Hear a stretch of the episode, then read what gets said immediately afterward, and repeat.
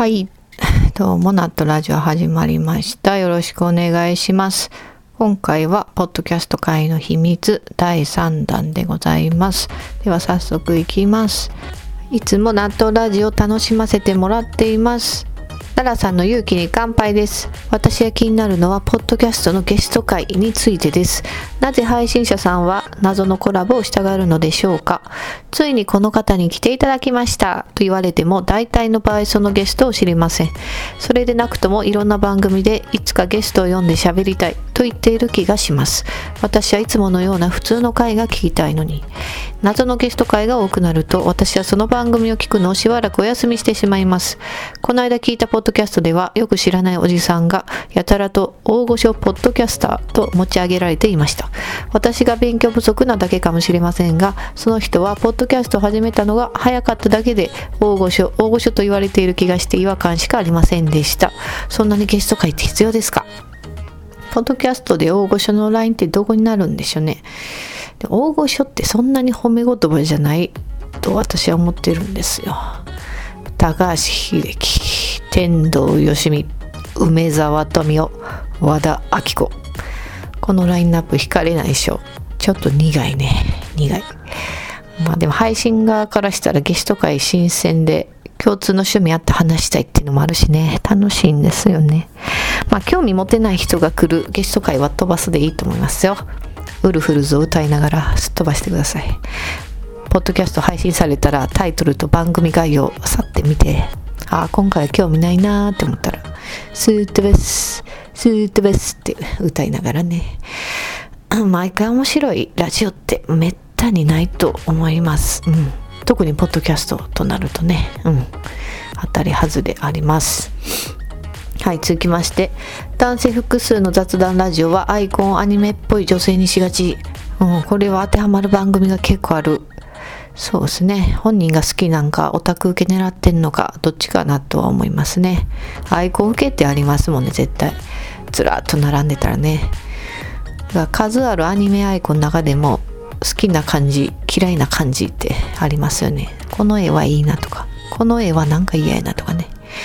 だから嫌いなアイコン最初避けがちってのも、ポッドキャストあるあるかなと思います。はい、続きまして、あるポッドキャストに触発されて自分も始めてみたが、あれほど魅力に感じていたパーソナリティが子供に思えて泣いた。さらに内輪で盛り上がり始めたので、購読もやめてしまった。あの頃は良かったな。うん。子供に思えるってどういうことでしょうね。子供っぽいって何かな子供っぽい。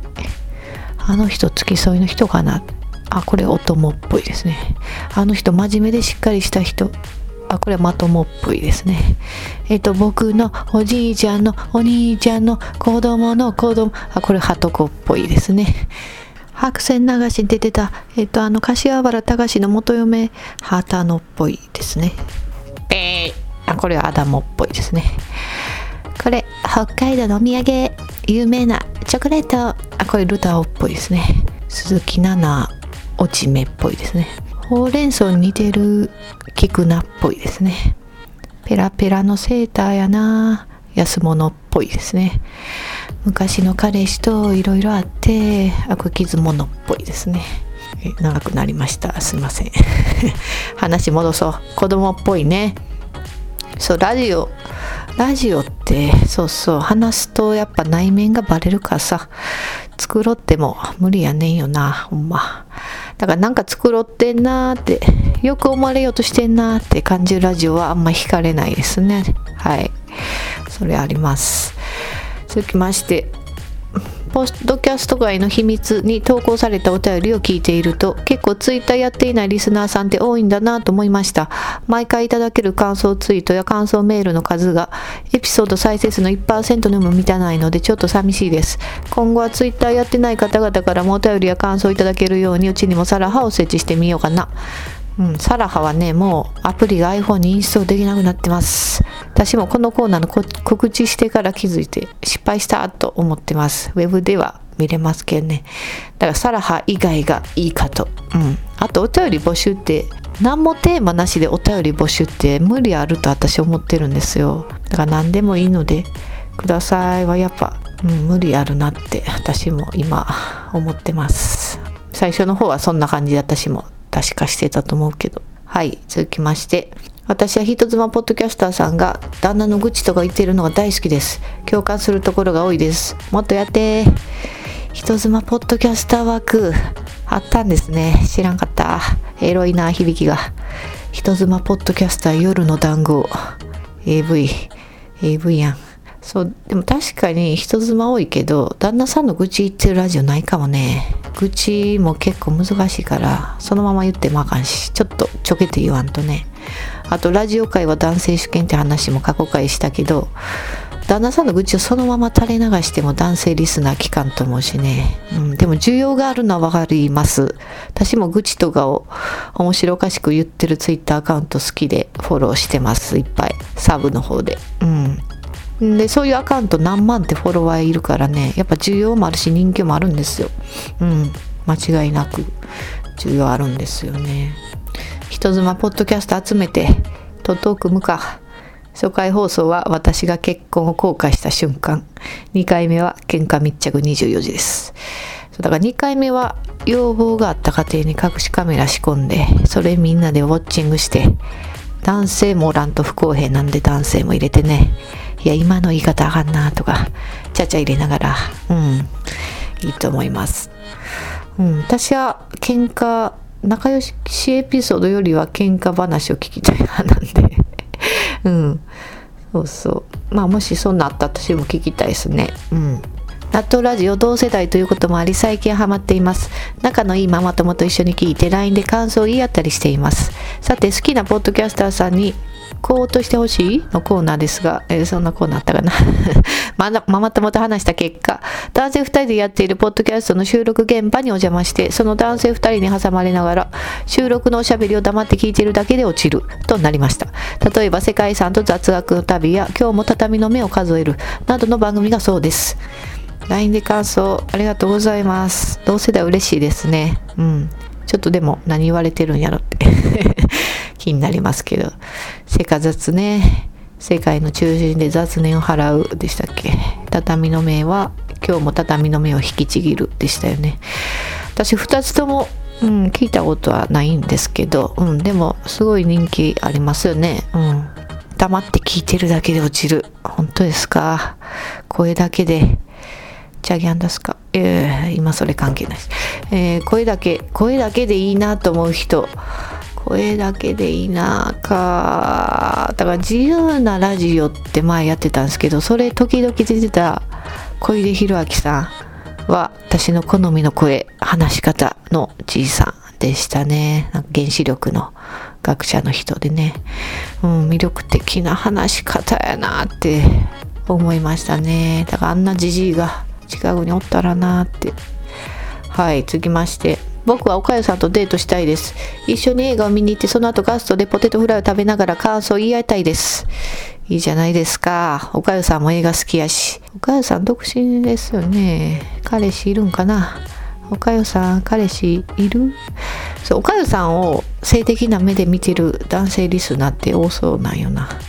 ガストのポテトって美味しいんですか？ガストにポテト食べに行くってしたことありますか？皆様。私ないんですけど。なんか、ちょっと前に初デートにサイゼリア NG 問題ありましたけど、ガストはセーフなんですか？私これ正直年齢によるんじゃないかなと思ってて。10代、20代はマクドでもガストでもいいけど、アラサーにもなってくると、ファミレス系はあんまかなと思う。うん。けど、アラサーにもなると、なんかこの店知ってる？とか、ここ美味しい？とか、ちょっと格好つけたい時期でもあると思うんですよ。それをあえてせず、ファミレスチョイスってなると、なんかあんのかなって、裏メニュー知ってんのかなとか思ってついていくかもしれないですね。うん、もちろんあの事前のキャラ設定が必要ですけど、見た目とかちゃんとしてるし、店とかも知ってそうやのに、ファミレスチョイスするとかね。あ結局ギャップなんかなギャップ ?GAP、GAP。はい、続きまして。ポッドキャスト番組は数多く存在するが、以下2つの切り口によりざっくり4種類に分類できる気がする。1つ目は芸能人がやっているか、一般人がやっているかの切り口。2つ目は教養目的か娯楽目的かの切り口。この2つの切り口の掛け合わせによって、ポッドキャスト番組を4種類に分類してみよう。具体的なな番組名で言えば、芸能人がやっている教養目的の番組は、大竹誠ゴールデンラジオなど、芸能人がやっている娯楽目的の番組は、爆笑問題リトルカーボーイなど、一般人がやっている教養目的の番組は、バイリンガルニュースなど、一般人がやっている娯楽目的の番組は、ナットラジオなど、ポッドキャスト圏はこの4つの市から構成されていて、そのそれぞれの市の中で村や集落などができている感覚。リスナーは一度住んだところからめったに引っ越すことはない気ががする。一般人娯楽の死が弱小。この並びで納豆ラジオ弱すぎる。他もっとあるから。もっと戦えるやつあるから。だから一般娯楽の最強はやっぱだけな時間になるんですかね。うん。でもこの引っ越さないに関してはちょっと疑問ですね。引っ越さない人の方が少数派じゃないかなって思ってるんですけど。うん。教養系は聞くし、娯楽系も聞くって人がほとんどちゃうかなって思うんですけどね。だからカテゴリーで別で見るとそのコメディのトップに一般娯楽も食い込んでるんですけど全体のランキングで見ると圧倒的に英語系が多いからだからやっぱ入り口は教養の人が多いんかなって思いますねポッドキャストに関してはね。やっぱ TBS ラジオが引っ越したんが痛いですね。うん。ラジオクラウドになっちゃったから TBS ラジオ系がだからもうお笑い好きな人とかはね基本プロを聞くやろうしなかなか。細分化してるとは思うけど好みも。ね。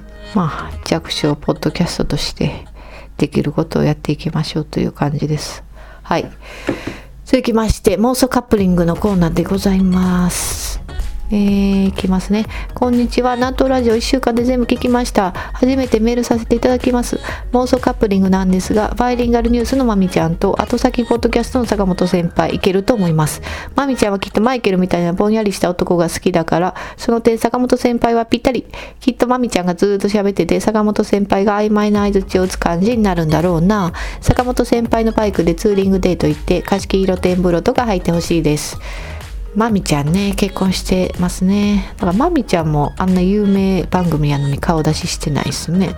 マイケルがタイプやったらとっくにくっついてると思うんですけどね。あれだって家で2人で収録とかしてるんでしょ、確か。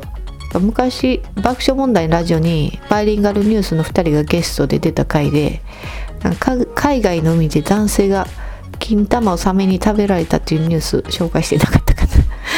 うん、トゥーボールってマイケルに何回も言わせるみたいなやつね。坂本先輩、後先人気ありますよね。男性2人のポッドキャスト、やっぱ需要高いんかな。はい、続きまして、妄想カップリングですが、ナイトモスキートという番組のパーソナリティをしている筋肉大好き乙女、前田美玲さんと、辰年ラジオの時間という番組のパーソナリティをしている筋肉ムキムキおじさん、笹原さんにイチャコラしてほしいです。笹原さんは腕立て伏せ800回連続でやっちゃうような筋肉ムキムキのマッチョボディなんですが、隠しきれない優しさと人情味に溢れている方です。これは悠々白書の桑原が大好きな前田美玲さんにはドストライクだと思います。ただ、笹原さんはどこかふわっとした妖精感をも漂わせているので、前田美玲さんがよだれを垂らしながら笹原さんに襲いかかったとしても、のれんに腕押しになるのかなとも危惧してしています。できれば前田美玲さんが笹原さんのムキムキの胸にペチペチとパンチしながらねえねえと言っているシーンを見てみたいです。ありがとうございました。そうですね、前田さん筋肉好きですもんね。うん。笹原さん、達ラジオ笹原さん、そう、ムキムキって言ってます、言ってたっていうか、ツイッターで見たんかな。なんか画像アップしてましたよね。うん。そう、なんか筋肉が好きっていうコメントが結構フューチャーされがちなんですけど筋肉好きじゃないっていう意見も結構あると思ってるんですよ。笹原さんには悪いんやけど。だからぶっちゃけどっちが多数派か知りたいっていうのありますね。筋肉ムキムキが好きかない方がいいか。うん。の皆さんどっち派ですか？だから私の会社の人は筋肉好きな人ムキムキ派の人結構いるんやけど直の友達は筋肉そんな好きじゃない人が多いんですよ。だからどっちが多いんかなっていうのはちょっと気になりますね。はい。な感じです。ははい、続きましてお便り紹介でございます。あと、匿名で1個あった分紹介しますね。ガチャピンじゃないよの由来って何ですか？これは出っ歯だったからですよ。なんで過去形かっていうと矯正をしたからですよ。25歳ぐらいの時かな。80万かかりました。一括キャッシュです。だから、ニキビの治療とか、出っ歯とか、いろいろ直して金かかってるって。中古の家買えるぞって言うてますやん。ちょっと怒っちゃいました。すいません。と続きまして、ナットラジオララさんへ。はじめまして、ポッドキャストやらせていただいております。ずっと笑っていたいねんのラフと申します。衝撃のあまり思わずメールを送りました。第24話、イケイケ美容師さんのくるくるパーマの下りにて、パーマン、パーマン、パーマン、コピーロボットいらん、燃やす燃やす燃やす、ここで殺人的な笑いに襲われました。最高です。やられた。天才が現れたと感じました。発想がぶっ飛んでいます。これはパーマをかけている。パーマンである。アホな美容師のコピーはいらない。そんなパーマン燃やしてしまえ。という意味なんでしょうか。この解釈が正しいかどうか教えていただければ幸いです。これからも楽しい番組を期待してています。とギャギャグは紐解かないに限るノリです。適当です。この世のほとんどのものに意味なんてないのです。ラフさんありがとうございます。お便り。関西の方ですね。男性2人でやられてる番組。宝塚って言ってましたっけ？もっと落語になんか関わってたみたいな話をしていたような。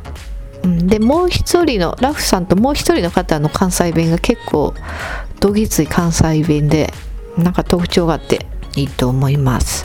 はい、ありがとうございます。はい、続きまして、ダラさん、こんにちは。フリーダムチンパンジーの佐藤です。先日、同じ岡山から、ポッドキャスト番組を配信している、ワンライフポッドキャストという番組のパーソナリティ、ミッチーさんとクマさんと飲みながら、ポッドキャストについて話をしたのですが、病みすぎて、とても配信できるものではなくなってしまいました。お便りを送る上で、自分の番組の宣伝的ないやらしい気持ちはどうしても入ってしまうとか、こんなにつまらなくて、音質も悪い番組が、なぜランキング高いんだろう何か秘策があるのかなとか、僕個人の感想です。僕は、できれば、ランキングも高い方が嬉しいし、たくさんの人に聞いてほしいと思うのですが、ララさんのスタンスはどうなのでしょうかよければ、お話しくださいね。ひろしです。この最後のヒロシですを言いたいがためにこんな劇画チックに読んだんですけど、ヒロシです勝手につけちゃいました佐藤さん。数値が高くてもね、そのランキング数値が高くても聞いてもらってる実感を感じる感じないとやっぱりやってる意味ないなって思うから、うん。だからやっぱ感想もらった時こんな風にお便りもらった時が一番嬉しいです。そうですね。そらねランキング高かった高かったらやっぱそんだけ聞いてもらってそんだけ感想つぶえてくれる人が現れるかもっていうね期待はそらもちろんありますけど。うん。まあ全ては面白かったって言ってもらうためにやってますから私の中で面白いと言ってもらうことが全てでありますのでそういうスタンスっていうか受けたい。シンプルに受けたい。そういう気持ちであります。はい。匿名投稿とお便りいただいた皆さん本当にありがとうございます。でちょっと秘密会の特集は今回で一旦区切ります。ちょっともうね、多分あんまり来ないかなって思ってますんで。まあ、全然引き続き、ゴシップとか、暴露、悪口、悪口、悪口、うん。まあまあ、その、募集してますけど、まあまあ、それは来た時に、その都度、うん、入れていきたいなって思っています。はい、てな感じで聞いていただいてありがとうございました。ご意見ご感想は、ガチャビンじゃないよ、アットマーク gmail.com または、ツイッターアカウント、あ、ハッシュタグナットラジオでつぶやいてください。あと、サラハの匿名投稿、引き続き募集しております。ララサンダ .saraha.com rara 数字の 3ra.sarahh.com です。概要欄にも貼っておりますので、そこから飛んでください。ツイッターに書けないこと、愚痴りたいこと、ポッドキャストの不満、あったらまた教えてください。では、ありがとうございました。さよなら。